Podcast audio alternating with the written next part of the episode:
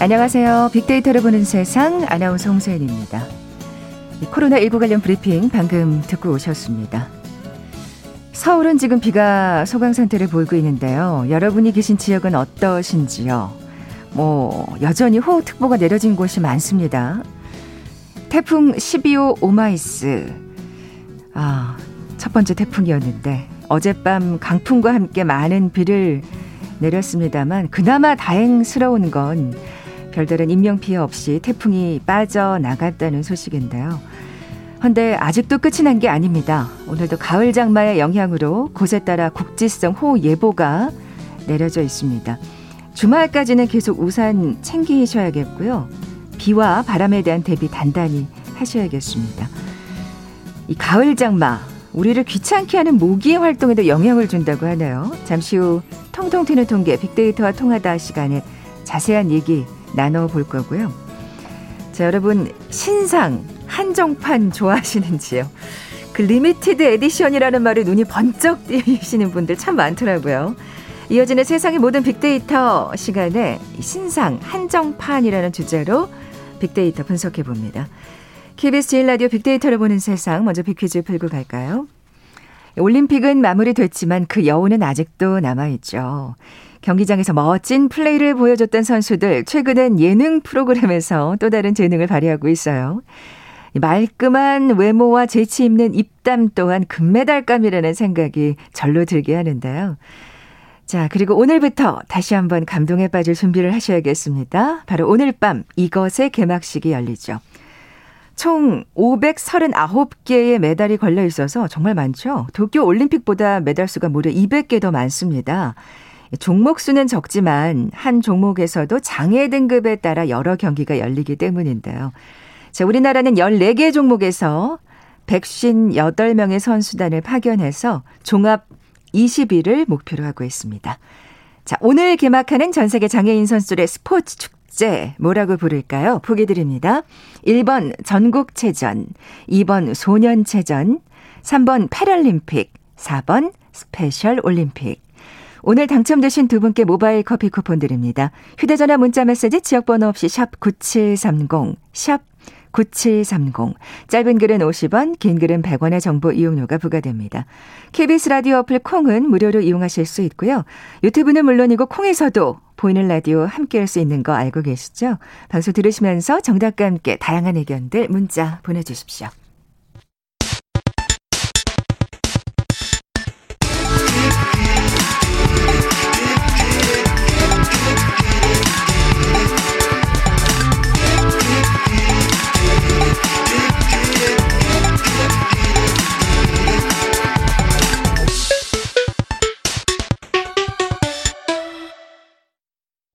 데이터와 차트로 세상을 보는 시간이죠. 통통 튀는 통계 빅데이터와 통하다. 디지털 데이터 전문가 김원식 박사 나와 계세요. 안녕하세요. 네, 안녕하십니까. 여러분 계신 곳은 어떠시냐고 제가 오프닝에서 여쭤봤더니 다들 막 답을 주고 계세요. 근데 주로 이 김해 완주에는 지금 물폭탄 같이 아이고 그쪽에 군이 많이 있나 비가 내리고 있다는 네. 예 걱정스러운 소식입니다. 예 피해 없기를 바라고요.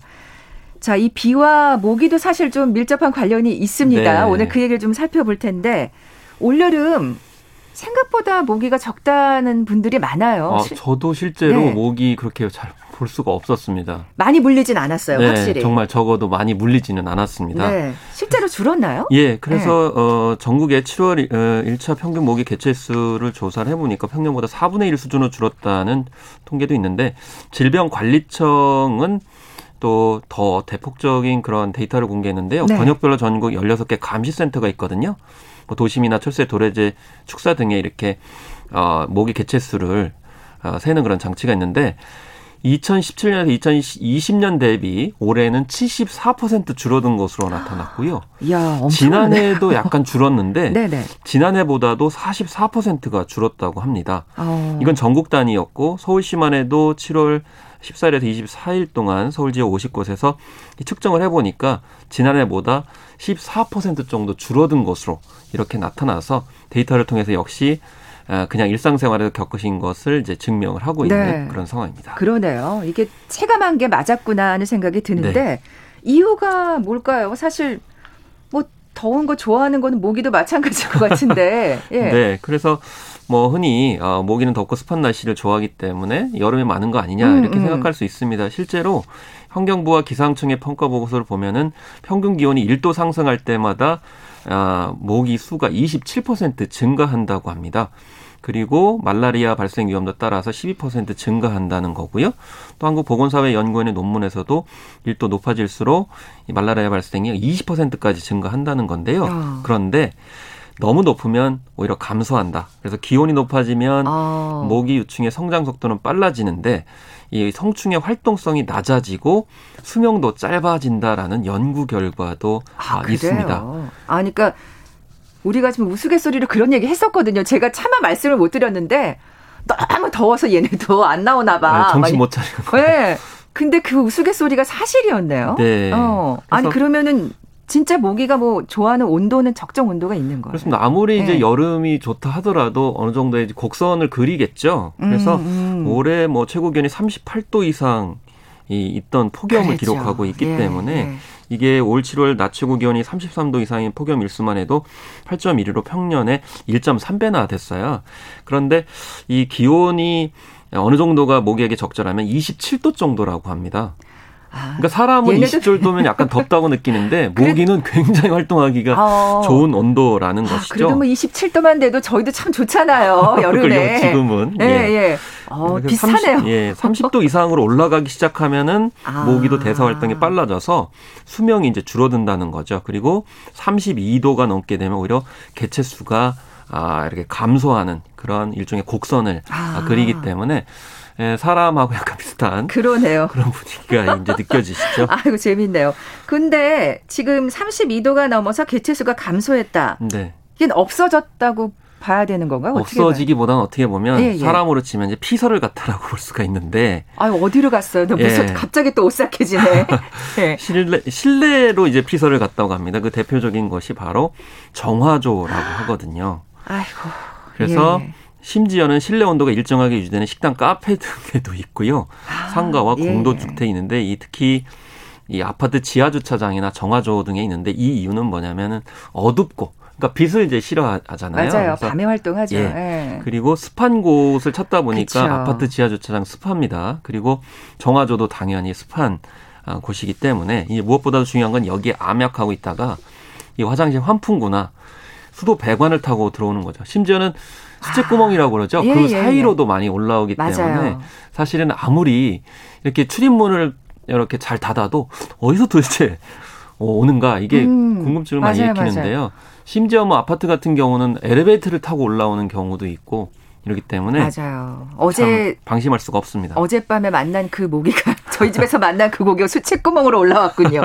아, 그래서 예, 예. 근데 거꾸로 이 방제 작업을 하는 업체 입장에서는 좀 의뢰 건수가 많이 늘었다고 합니다. 개인 카페나 식당에서 모기 방제 작업을 의뢰하는 건수가 아. 오히려 늘어났다.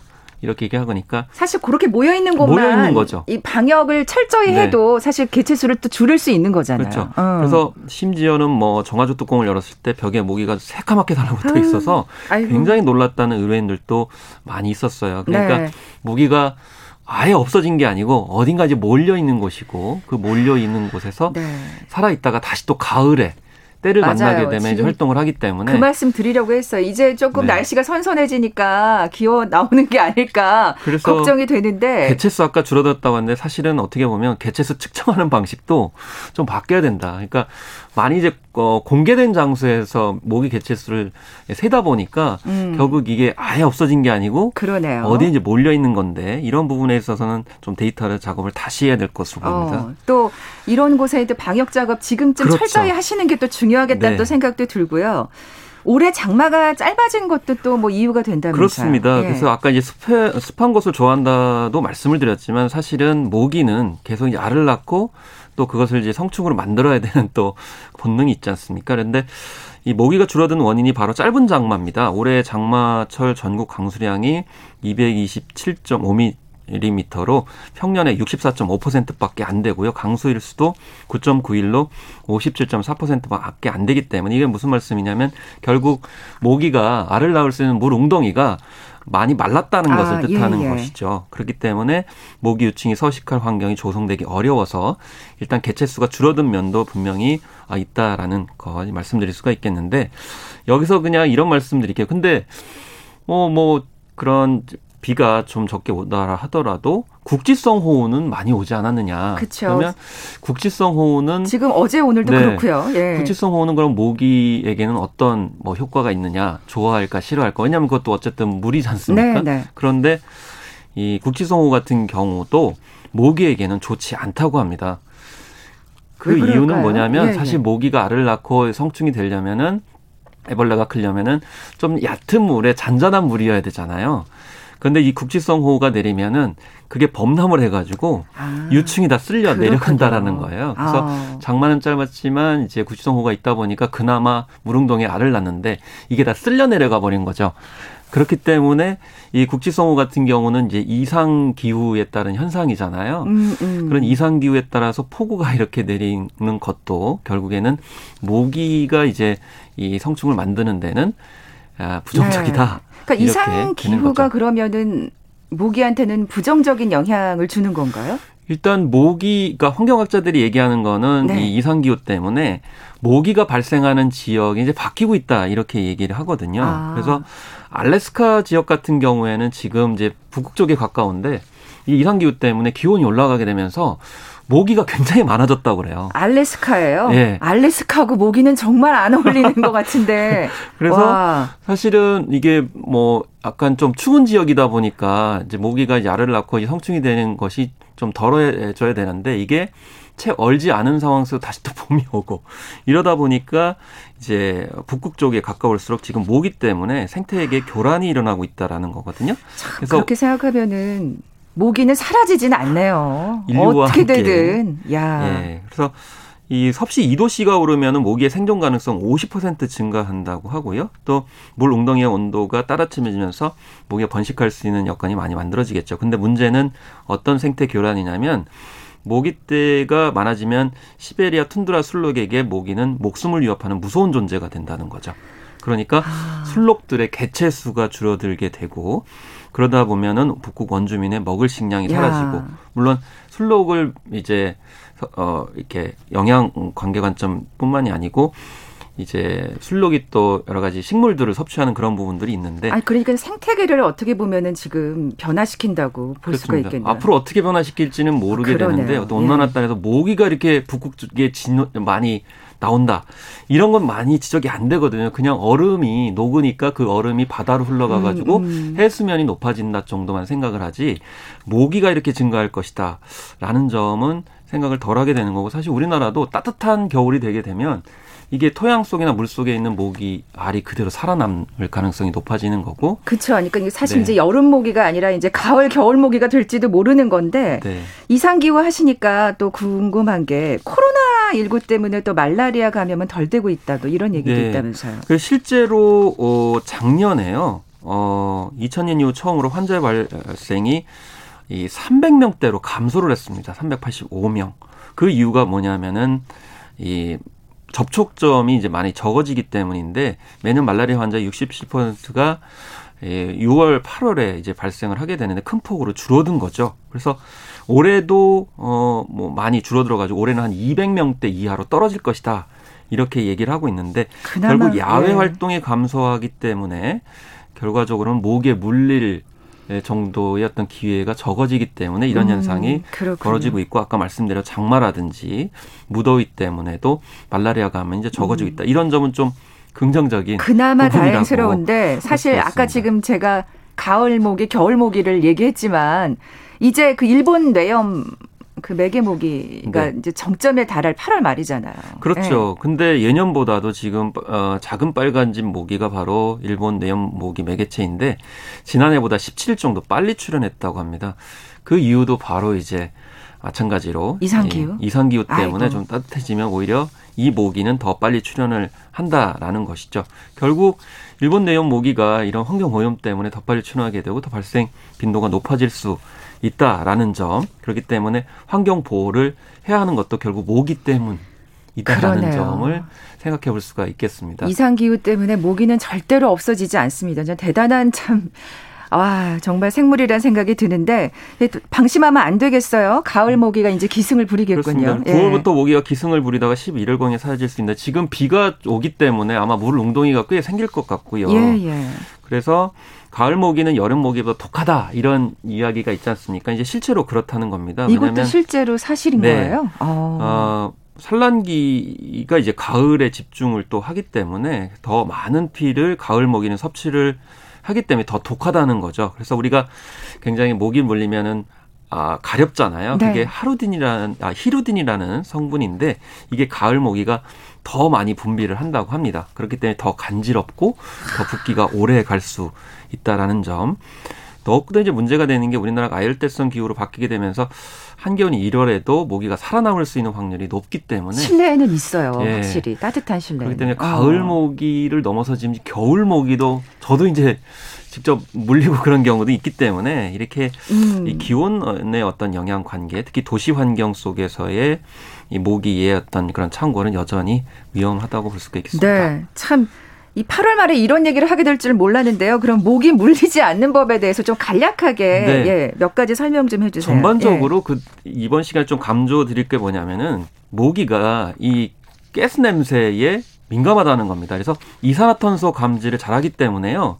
이 요인이 땀이 많이 나는 사람, 임신부나 비만하는 사람들이 어, 모기에 잘 물리는 이유가 되겠습니다. 임신부는 일반 여성보다 이산화탄소를 21%더 배출을 하고요. 비만인 분들도 더 배출하는 그런 경향이 있기 때문에 그래서 좀 땀 흘리셨을 경우에는 빨리 이제 씻어내는 노력들 필요하신 그런 상황이 네. 되겠습니다.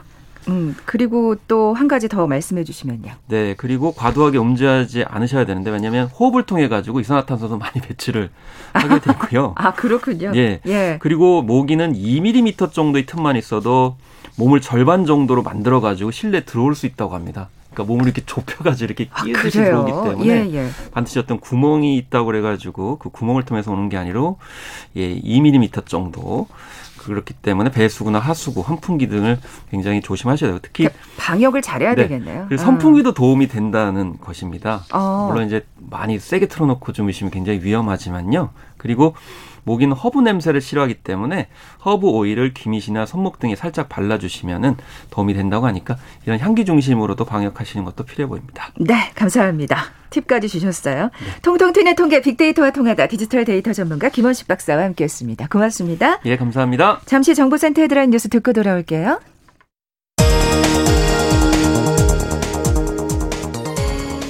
중앙재난안전대책본부에서는 다음 달부터 목욕장 내 세신사의 마스크 착용과 환기장치 상시 가동, 종사자 식사 시간 외 취식 금지 등 방역 지침을 강화했습니다. 강원도 강릉시에서 코로나19 백신 2차 접종 대상인 주민 40명이 허용되지 않은 교차 접종을 받은 것으로 확인됐습니다. 이반 두케 컬럼비아 대통령이 오늘 오전 서울 공항을 통해 입국해 26일까지 사흘간의 국빈 방문 일정을 시작했습니다. 두케 대통령은 내일 오전 청와대에서 문재인 대통령과 정상회담을 갖고 양국 관계 발전 및 실질 협력 방안을 논의합니다.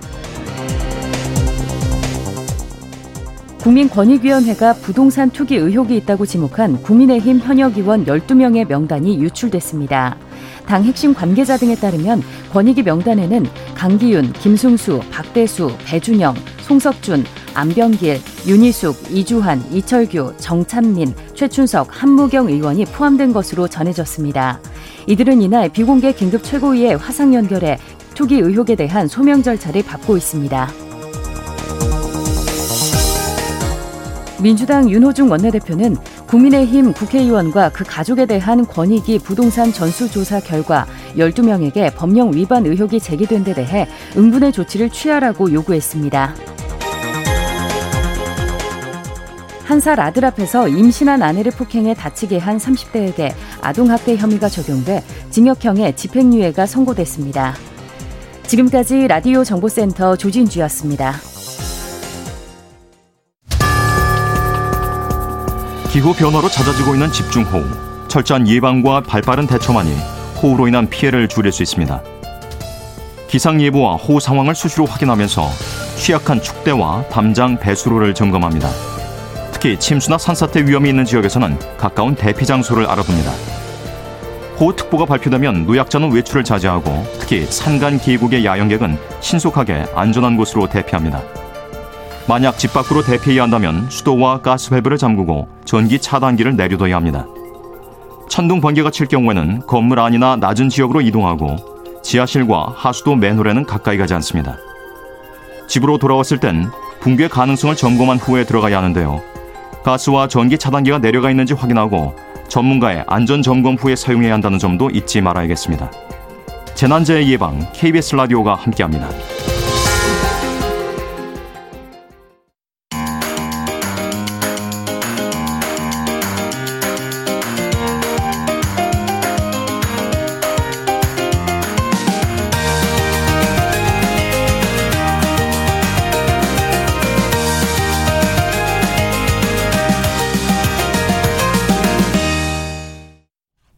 궁금했던 모든 화제와 이슈를 빅데이터로 분석해보는 시간이죠. 세상의 모든 빅데이터 마이테이스트 민지영 대표 나와 계세요. 안녕하세요. 네, 안녕하세요. 네, 빅퀴즈 다시 한번 내주세요. 네, 올림픽은 마무리됐지만 그 여운은 아직도 남아 있습니다. 그리고 오늘부터 다시 한번 감동에 빠질 준비를 해야 할 것 같은데요. 오늘 밤 이것의 개막식이 열리죠. 힌트를 드리자면 옆의 또는 나란히를 뜻하는 그리스어의 전치사에서 유래된 단어와 네. 올림픽이 결합한 단어고요. 올림픽과 나란히 열린다는 의미를 담고 있습니다. 전 세계 장애인 선수들의 스포츠 축제 무엇일까요? 1번 전국체전, 2번 소년체전, 3번 패럴림픽, 4번 스페셜 올림픽. 네, 오늘 당첨되신 두 분께 모바일 커피 쿠폰 드립니다. 정답 아시는 분들 저희 빅데이터를 보는 세상 앞으로 지금 바로 문자 보내주십시오. 휴대전화 문자메시지 지역번호 없이 샵 9730. 짧은 글은 50원, 긴 글은 100원의 정보 이용료가 부과됩니다. 아, 오늘 신상 한정판, 예, 네. 얘기해 볼 텐데, 뭐 신상 한정판 들으면 정말 귀가 번쩍 하시는 분들 많으시더라고요. 네네. MZ 세대 역시 마찬가지로 지갑을 여는 모양이에요. 네, 예. 뭐, 나를 위한 내 중심 소비, 또 가치 소비를 추구하는 MZ 세대도 요 신상이나 한정판이라는 단어에 네, 눈이 확 뜨이는 건 마찬가지인 것 같습니다. 음. 그래서 뭐 나를 위한 아이템이면 가격이 좀 비싸더라도 구매를 하는 MZ 세대이기 때문에 구하기 어려운 제품 혹은 아직 알려지지 않은 신제품이어도 기꺼이 돈을 들이는데요. 다른 거를 이제 막 아끼고 모아서 네. 하나를 딱 사는 거죠. 세게 지르는 시체말로. 네, 네. 예, 예. 그래서 최근에 한정판 아이템은 뭐 응모해서 무작위로 추첨하는 방식으로 판매를 하는 게 트렌드인데 이 뭐 한정판 운동화를 구매하는 그 구매권 응모 때문에 홈페이지 서버가 다운되기도 하고요. 어. 뭐 8천 켤레만 파는 신상품에 500만 명이 몰려서 뭐 당첨 경쟁률이 625대 1까지 이야. 치솟기도 한다고 합니다. 네, 그래서 이렇게 좀 MZ 세대에게 신상과 한정판이 어떤 의미인지 음. 어떤 심리로 열광을 하는지 좀 알아봤습니다. 뭐 저희가 항상 이 시간에 얘기를 나눠봐서 짐작은 갑니다만, 네네. 네. 이 그렇게 열광하는 이유가 본인이 꼭 직접 쓰려고 하는 것만은 아닌 것 같더라고요. 네, 네. 맞아요. 그 두 가지 이유를 좀 가지고 와봤는데 일단 첫 번째 가장 큰 이유가 남과 다른 특별한 느낌을 가지고 싶어하는 것이고요. 아, 왜냐하면 아, 한정판이라는 게 그렇죠. 네, 네, 왜냐하면 이들이 또 특징 중 하나가 일상을 포함한 모든 것을 공유하는 인증 문화잖아요. 음, 음. 여기에서 이제 그 남들과 다른 컨텐츠를 네, 내 SNS 채널을 꾸미는 것 이거를 또 중요하게 생각하기 때문에 신상과 한정판이 이 마음에 딱 부합을 하는 것 같아요. 찍어서 올려야죠. 네, 네. 알려지지 않은 걸 제일 먼저 경험해서 또 희소성 높은 제품까지 소유할 수 있기 때문에 좀 찾아다닌다고 볼 수도 있겠고 그리고 내가 직접 쓰는 게 아니라 재테크를 위해서 구매를 하기도 하는데요. 리셀이라고 하죠. 네, 맞습니다. 예. 뭐 한정판 신발에 프리미엄을 붙여서 재판매하는 이 스니커 테크 이걸로 부가 수익을 올릴 수 있기 때문에 또한 한정판 정보를 얻기 위해서 노력한다고 합니다. 어, 근데 이게 진짜 엄청나더라고요. 네, 맞아요. 그게 뭐 몇십 배까지 뛰는 음, 경우들이 있어서 그러니까요. 네, 더 몰리는 것 같아요. 그래서 저렇게 줄들을 쓰는구나 또 뭐 그런 생각도 들고요. 네, 예. 네. 어, 뭐 그래서 이렇게 팔로워가 적은 인플루언서 같은 경우에는 신상품 네. 마케팅에 더 효과적이다. 뭐 이런 네. 또 조사도 있다면서요. 네, 맞아요. 네. 사실은 이제 뭐 인플루언서를 활용한 마케팅을 할 때 뭐 셀럽이나 연예인처럼 팔로워를 많이 보유한 인플루언서가 되게 또 효과가 좋을 것이다라고 생각을 하시는데 네. 사실은 팔로워가 적은 뭐 1만에서 10만 사이의 인플루언서가 가장 비용 대비 효율이 좋다고 하더라고요. 그 이유가 지인들하고 우리끼리만 좋은 물건을 공유하는 기분이 들기 때문이라고 해요. 아무래도 메가 인플루언서는 너무 많은 사람들이 그걸 공유 공유해 버리니까 좀 희소성이 떨어진다는 심리를 가지게 되나 봐요. 나만 특별하고 싶은 심리가 여기서도 또 이제 예, 네. 발휘가 되는군요. 네, 어. 맞습니다. 그래서 좀 해당 제품군에 대한 전문성이 뛰어나다면 좀 그 팔로워가 적더라도 네, 인기가 많다고 합니다. 아, 이것도 또 진짜 새롭네요. 예. 아, 인기 있는 신상품에 대해서 좀 얘기를 해볼 텐데, 뭐 그 중에는 기성세대에 익숙한 제품들도 많다고요? 네, 오늘 하나 소개해 드릴 게, 이제 최근에 반으로 접히는 휴대폰이 신상으로 출시가 되면서 이제 큰 인기를 끌고 있고, 특히 이번 신상은 Z세대의 구매 비율이 세대 중에 가장 높다고 하더라고요. 음. 근데 그 이유가 어려서부터 스마트폰에만 익숙해진 2세대가 접히는 휴대폰을 처음 보는 거라고 해서 그렇더라고요. 아, 우리는 폴더를 봤잖아요. 네, 저만 저만 해도 네 폴더폰 쓰던 세대이기 때문에 아, 그게 그렇게 신박하게 느껴지지 않았는데 아, 네. 아, 이들은 또 다르겠네요. 네, 뭐 심지어 아. 세련됐다. 너무 예쁘다 이런 반응을 이끌어내고 있어서 아 이게 레트로라는 게 뭐 옛날 감성에다가 어, 새로운 요소를 포함하면 이제 MZ 세대에게도 이제 반응을 이끌어낼 수 있는 제품이다 아. 이렇게 생각이 들더라고요. 어떻게 생각해보면은 이 제품을 만들어낸 기업에서는 그걸 또 노렸을지도 모르겠어요. 네, 맞습니다. 아 그렇군요. 어, 뭐 제품 얘기를 했는데 그또 SNS에 올리는 것 중에 또 네. 하나가 핫플레이스잖아요. 네, 맞습니다. 네. 여기에도 사실 새로운 장소를 누구보다 먼저 방문하려는 또 트렌드가 있는데요. 그렇죠. 그렇죠. 이것도 똑같을 것 같아요. 무조건 많은 사람들이 쓴다고 해서 그 네. 그 제품을 좋아하지 않듯이 네. 나만의 장소. 이것도 맞아요. 근데 또 잘 잘 올려야지 또 많이 가게 되면 또 그것도 싫잖아요. 맞아요. 아이고 참 이 심리 참. 예. 네. 그래서 이제 요즘에는 MZ 세대가 가오픈 해시태그를 활용해 가지고 새로운 장소에 방문을 한다고 하거든요. 가오픈 해시태그. 네, 네. 그래서 가오픈이라는 해시태그는 17만 건이 넘고요. 가오픈 카페는 30만 건 이상의 해시태그가 나오는데 아, 이거 무슨 에베레스트 산 정복 내가 먼저 정복할 테야 막 네. 이런. 그런 것처럼 사실은 아. 가오픈한 식당을 보면은 사실 조금 어수선하고 분주함이 있을 수 있잖아요. 그런데도 가장 깨끗하고 깔끔한 분위기에 새로 시작하는 사장님의 진정성이 느껴지는 서비스, 거기다가 남들이 방문하지 않았던 곳이라는 아. 이유 때문에 찾게 되고 또 이제 내가 좀 줄 서지 않고 먼저 방문할 수 있다는 이점 때문에 새로 생기는 그쵸. 곳만 네, 찾아다니면서 좀 새로운 공간에 방문을 하는 것 같습니다. 핫플레이스는 줄 서죠. 네네. 야, 그래서 이제 가오픈 해시태그까지 또 이렇게 등장을 하네요. 네. 예. 자, 그러면 그 이 핫플레이스를 가면 뭘 먹어야 될 거 아니에요? 네네.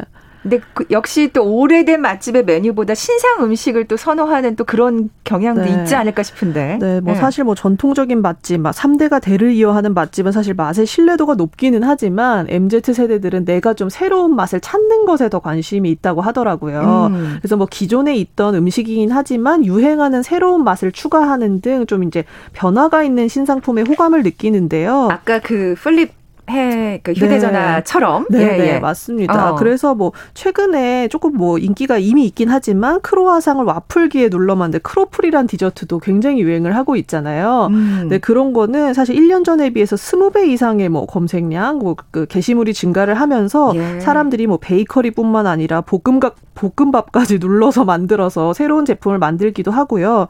또 마지막으로 최근 3개월 동안 검색량이 5배나 오른 디저트가 크로와상과 도넛을 합친 크로넛이더라고요. 아. 네, 그래서 요거를 한번 경험하고 공유해 보시면서 MZ 세대의 마음을 조금 더 공감해 보시면 어떨까 생각이 듭니다. 아, 이건 또 처음 알아 크로와상과 도넛을 합쳐 만든 크로넛. 아, 네. 아, 저는 크로플은 먹어봤거든요. 네, 진짜 네. 맛있더라고요. 예. 네.